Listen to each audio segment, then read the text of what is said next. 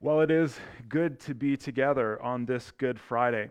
Uh, this Easter season at Trinity, here we are walking through a three-part series called uh, "What Kind of King," where we've looking at uh, we've been looking at some familiar, maybe Easter texts that, that show us really clearly just who Jesus is.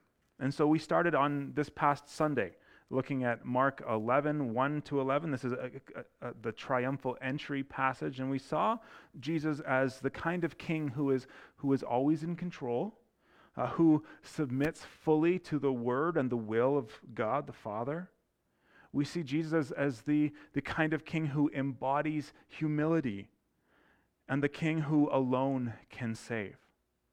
And so, as we gather this morning on this Good Friday morning, I want to walk us through four scenes that took place some 2,000 years ago in and around Jerusalem. And we're going to move through these scenes, and I hope that as we sort of picture them in our mind's eye as well, that, that we would feel the emotions that filled them as Jesus was headed towards the cross. So we are again going to stay grounded in, in Mark's biography of Jesus, the Gospel of Mark. So if you have a Bible, I'd in, invite you to open up there. You can head online to any number of, of Bible websites to grab one if you don't have a physical copy in front of you. I uh, appreciate the YouVersion Bible at Bible.com is one of my go-to sites for that, so you can head there. And just as we're opening up to Mark chapter 14, let me remind us of a couple of things, the, the context of these va- passages we're going to look at today. Uh, all of this is taking place during the Jewish uh, festival of Passover in Jerusalem. This was the biggest celebration on the calendar. It was the busiest time to be in Jerusalem. The, the, the population of Jerusalem swelled maybe five or six times. It's, it's normal uh, during this festival. The, the Passover festival was one that, that celebrated a defining moment in the history of Israel. Over a thousand years before, they had been slaves in Egypt until one night God sent uh, Moses to, to bring his people out. And, and on one night, God sent divine judgment on the land. And the people were, were told that unless you took uh, a sacrificial lamb and you, you uh, prepared it for a meal, but you, you put its blood on your doorposts, the firstborn of your family would die because of this judgment. And, and every family that expressed their faith in God and did this, the judgment passed over their homes. See, you were saved on the basis of a sacrifice taking your place. And so that's the underlying context of, of what's happening now. The, it's, it's in the minds of all the Jews as they gather here in Jerusalem. It's, it's what's in the hearts of the people as they meet. And so our first scene is, is what we call today uh, the Lord's Supper. And so, as we look at these verses, remember that, that Jesus was fully God, yet he was fully human as well.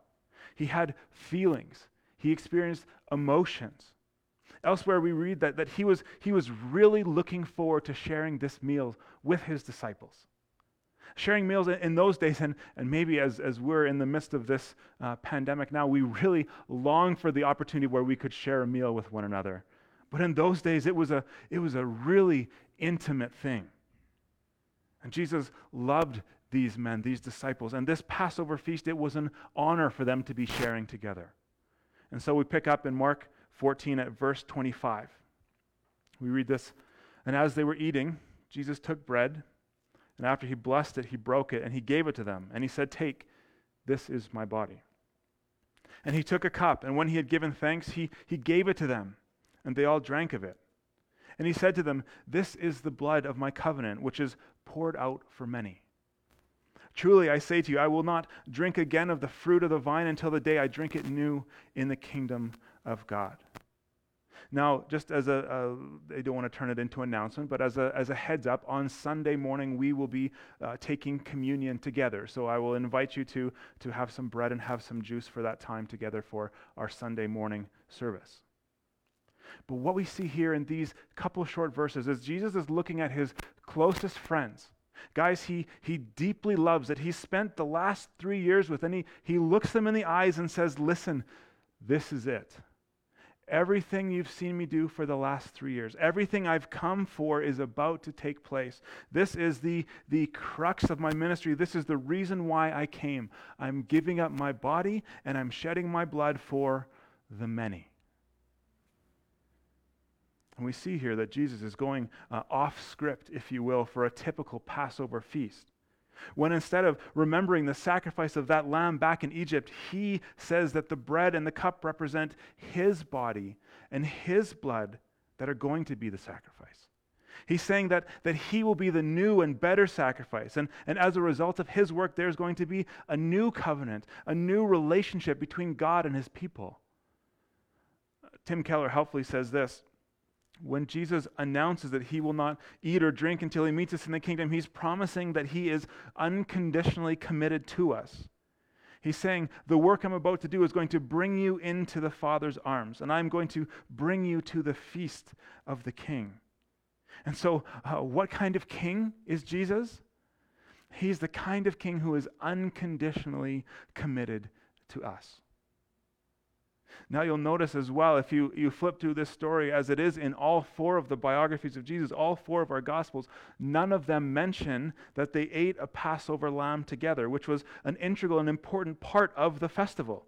The Passover meal always had a lamb as the main course to, to commemorate, uh, again, remind the people of the lamb sacrificed in Egypt. But here's the thing there's no lamb at this meal. It's as if one writer says there's, there's no lamb on the table because the Lamb of God is seated at the table with these men. Consider some of the scriptures that are, are coming to light in this moment for the disciples and for us as we look back. In John 1 29, John the Baptist, when he sees Jesus for the first time, he proclaims, Behold, the Lamb of God who takes away the sin of the world. And the prophet Isaiah, writing hundreds of years before that, in Isaiah 53, said, Yet the Lord laid on him the sins of all. He was oppressed and treated harshly, yet never said a word. He was like a lamb led to the slaughter. He was counted among the rebels. He, he bore the sins of many and interceded for those rebels. And so when Jesus says here in Mark, This is my body, this is my blood, poured out for the many, he means, I am the one that Isaiah spoke about. I'm the one that John spoke about. I'm the Lamb of God to which every other Lamb of God up to this point pointed towards. I'm, I'm the one sacrifice that every other sacrifice hinted at and pointed towards. So, what kind of king is Jesus? Jesus, as king, is the Lamb of God, the once for all sacrifice. Our second scene takes place just a few verses later in Mark 14 in, in the Garden of Gethsemane. Now, when we look back at historical writings, we have many stories of, of, of, Greek and Roman heroes of the time who, who, when they faced death, they were calm and dispassionate. And we have Jewish histories around the time that, that show their heroes as, as hot blooded and fearless, praising God as they die for his cause. Even throughout church history, we have, we have stories of the martyrs who, who stand tall. And, and we, we remember maybe uh, the martyrs in, in, in London where they said, you know, play the man and let our fire burn because we'll, our story will be told throughout all history. But nothing in either of those traditions, in any of those traditions, or really, really anything in ancient literature, give us this portrayal like Mark gives us as Jesus' last hours are coming up here. Mark 14, verse 32. And so they, Jesus and his disciples, went to a place called Gethsemane. And he said to his disciples, Sit here while I pray. And he took with him Peter, James, and John, and he began to be greatly distressed and troubled. And he said to them, My soul is very sorrowful, even to death. Remain here and watch. And going a little further, we read Jesus fell on the ground that prays that if it and prayed that if it were possible that, that the hour might pass from him. And he said, Abba, Father, all things are possible for you. Remove this cup from me. Yet not what I will, but what you will. And Jesus came and found them sleeping. And he said to Peter, Simon, are you asleep? Could you not watch for one hour? Watch and pray that you may not enter into temptation, for the spirit is willing, but the flesh is weak. And he went away again and prayed, saying the same words. And again he came and found them sleeping, for their eyes were very heavy. They, they didn't know how to answer him. And then he came a third time and said to them, Are you still sleeping and, and taking your rest?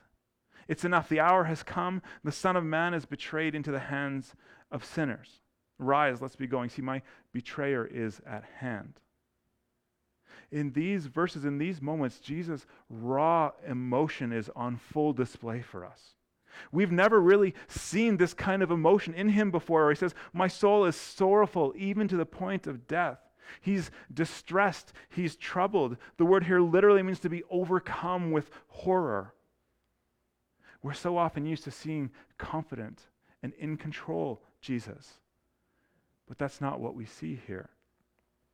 Jesus has had his face set on Jerusalem. He, he knows he's headed towards the cross for us. And yet, in this moment, we see him cry out to the Father Is there some other way? Is this the only way that we can complete our mission? Keller again helpfully says that, that something happened here in the garden. Jesus saw and, and felt and sensed something, and it shocked the unshockable Son of God. He was facing something beyond physical torment and even beyond physical death, something that was so much worse that these were like flea bites by comparison. He was smothered by a mere whiff of what he would go through on the cross. He says Jesus began to experience the spiritual and cosmic and infinite disintegration that would happen when he became separated from his Father on the cross. He began to experience merely a foretaste of that, and he staggered. We read that, that three times Jesus went and prayed, and he said, If it's possible, take this away from me. In one of the other Gospels, we're told that Jesus was, was so distressed and so emotional at this point that he was at the point of, of sweating drops of blood. And now imagine this scene between Father and Son as Jesus prayed. Two who have been together in perfect community, perfect unity for all eternity up to this point. And now Jesus is just hours away from a, a chasm being torn in between them. And he says, Father, is there any other way? Yet look what he says Not what I will, but your will be done. He's, he's begging the Father to carry out the mission some other way, if there is another way. But he's not asking the Father to abandon the mission altogether. Why?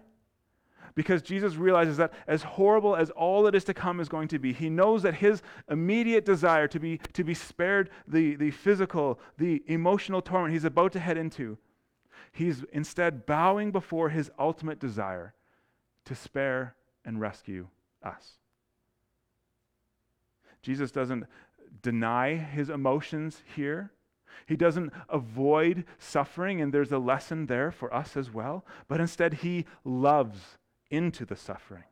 In the midst of the suffering, he obeys for the love of the Father, and he obeys for the love of us. So, what kind of king is Jesus? Jesus is the kind of king who endured this suffering because he loved us because God loved us so much, because Jesus loved you and me so much, he went to the cross. He went through it all. And so, listen, no matter what happens in life, wherever you are, wherever you've come from right now, you can look at this scene in the Garden of Gethsemane and you can look to the cross and know that God loves you. And that is a love. That's a, a love that is so high and so wide and so long and so deep that, that love of Jesus that would, would endure not only a brutal physical death, but also experience the agony of being separated from the Father for the only time in eternity. It's the love that, that you and I have been looking for for our entire lives.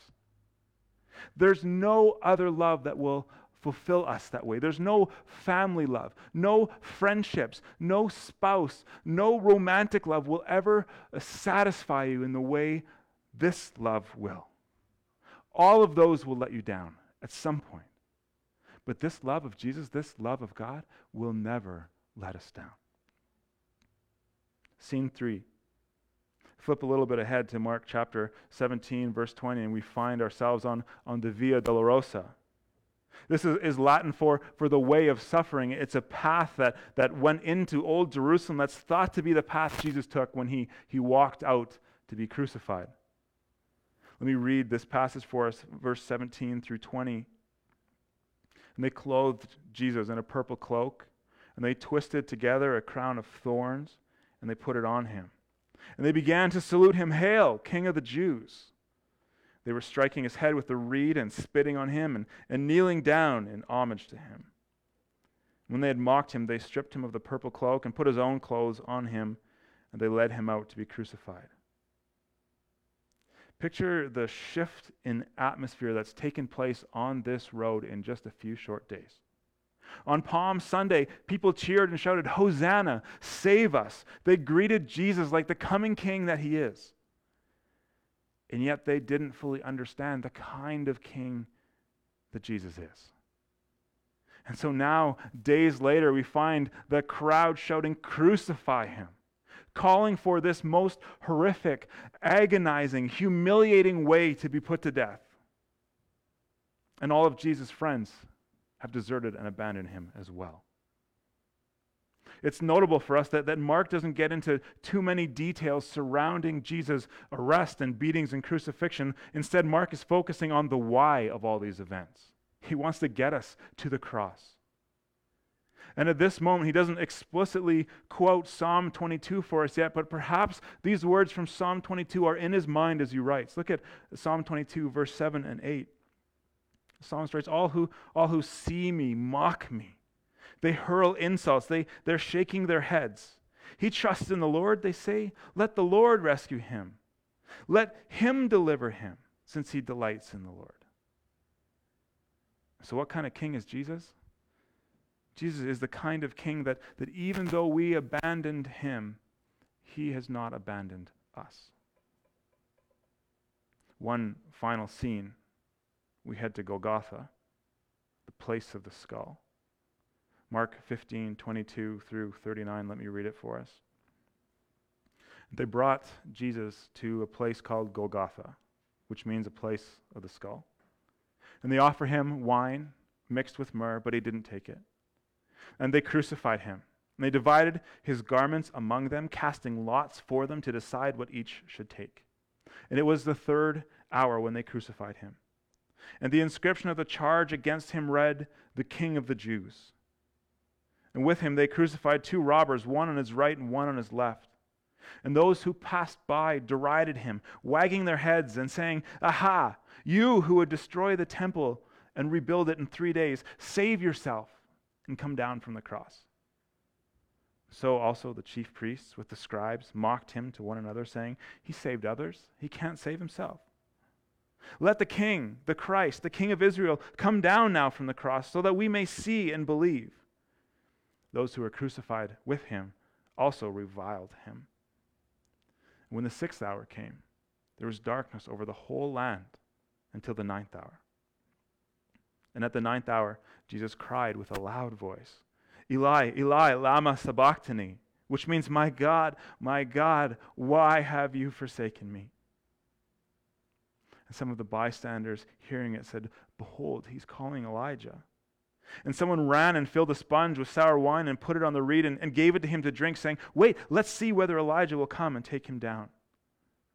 And Jesus uttered a loud cry and breathed his last. And the curtain of the temple was torn in two from top to bottom. And when the centurion who stood facing him saw that this was the way he breathed his last, he said, Truly, this man was the Son of God. Everything in the book of Mark and everything in human history culminates at this moment. Jesus, the Son of God, had come to earth and become a man. He chose disciples, he had crowds follow him. He did miracles. He cast out demons. He healed people. He calmed storms. He, he walked on water. He, he fed thousands of people with, with a boy's lunch. He raised people from the dead. The crowds went from shouting, Hosanna, save us, on Sunday to crucify him on Friday. He wrestled with God, saying, Is there any other way we can do this? And what we see here at the cross is the greatest act of love in human history. Now, those last couple of verses that we read are extremely important. Mark tells us that the, the curtain in the temple was torn in two. Now, this was not just some small little veil that divided two spots or, or symbolized a border, but this was a, a heavy and thick curtain that would have been nearly as tough as a wall itself, and it was torn in two from top to bottom. This curtain was, was the thing that separated the Holy of Holies in the temple from the rest of the temple. It was the barrier in that place between the presence of God and the people. But at that moment that Jesus died, this massive curtain was ripped into, top to bottom. This was God's way of saying to us, This is the sacrifice that ends all sacrifices. The way is now open to approach me. I love, again, how Tim Keller puts this. He says, Now that Jesus has died, anyone who believes in him, anyone who believes in him can see God and connect to God. The barrier is gone for good. Our trajectory has been permanently redirected toward God. And that's only possible because Jesus has paid the price for our sins. Anyone who believes can now go in to the presence of God. God loved us so much that he would die on a cross for us so that you and I can be totally forgiven from all the ways that we've gone our own way. We are, are totally washed clean and can come into the presence of God. The cross is the way that we, we come to the Father. And so, what kind of king is Jesus? He is the kind of king who gave his life so that we can be made whole again. We can be made right with God. We can come into his presence. Later in the New Testament, we read that we can boldly approach the throne of God because of the work Jesus did as our king. And then, just in case we miss this, in Mark telling us about the curtain, Mark immediately shows us through the confession of a Roman guard that all of this has come true. The guard says, Surely this man was the Son of God. Now, remember how Mark started his gospel? How Mark started this biography of Jesus? Look back at Mark chapter 1, verse 1. He opens saying, This is the beginning of the gospel of Jesus, the Christ, the Son of God. That same phrase, that same title. This right here is the first time that a human had figured out who Jesus was. The disciples had called him the Christ, but that didn't necessarily mean in their context that he was God, just that he was this, this promised one. He'd been called the prophet, he'd been called a lot of things, but all along the way, uh, no one had yet called him the Son of God. All the things he had done pointed to him being the Son of God. The people were asking, Who is this man? all throughout the gospel. And yet, it's, it's not until this moment where a Roman soldier presiding over his death does anyone get it? It's amazing, again, that, that this, this Roman who, who served the Romans' gods, who would have addressed Caesar as a son of the gods, heard Jesus cry, saw him die, and something clicked and he got it. Surely, this man was the Son of God. This message that Jesus was the Son of God and came to die on, on a cross for you and for me should rattle us right to our core. And if it doesn't, if, if this story of, the gospel, the story of Jesus taking our place on the cross, doesn't rattle us, then, then we need to, to take some time and slow down. We need to head back to Mark 1 1 and start reading again slowly, maybe between now and Sunday morning, to read it again. In light of this, in light of Jesus, Son of God, coming to die on a cross for us, everything else becomes secondary. This message that, that God has come in the flesh for you and for me, it changes everything. We're not here alone. We're not just trying to figure things out on ourselves. We're not just trying to, to make the best life we can until we die. We are loved by the creator of the universe who did something about our plight to draw us back into a relationship with him. He came for you, he died for you, and he loves you. That's the kind of king that Jesus is. Let me pray for us. God, we again thank you for your word, that we have the Bible, that we have this story preserved for us for the last 2,000 years so that we can read it, we can be reminded of it, and you can speak to our hearts through it. God, if, if maybe this is the first time we've heard this story, maybe this is uh, the first time we, we, we've stopped and slowed down and, and considered uh, what is this? What kind of king is this Jesus? I pray that you would speak to our hearts. And, and, and if for the first time we're thinking, I, I need to be following this kind of king, the others have, have failed me. The economy's failed me. My relationships have failed me. All these other things that I have put my hope and trust in have faltered or failed. I want to try Jesus. I, I pray that, that we would just pray together in this moment uh, Jesus, thank you for this. Thank you that you are this king. I recognize that I have gone my own way. I need to come back. I, I need to, to learn again who you are. Teach me. Thank you that you came for me. Thank you that you, you love me. Thank you that you died for me. And if we've maybe been, been following you, Jesus, for some time, we just need this reminder thank you that we can, can come back again and again, can confess our sins and, and confess the ways that we've, we've gone our own way and come back and you, you draw us back, you accept us back. God, I pray that you would open our eyes to see the greatness of your good news, the greatness of the gospel through these passages. Help us as well to, to follow Jesus' example and to die the things of this world and to follow you and to follow you alone. And we pray all of these things, Jesus, in your good name. Amen.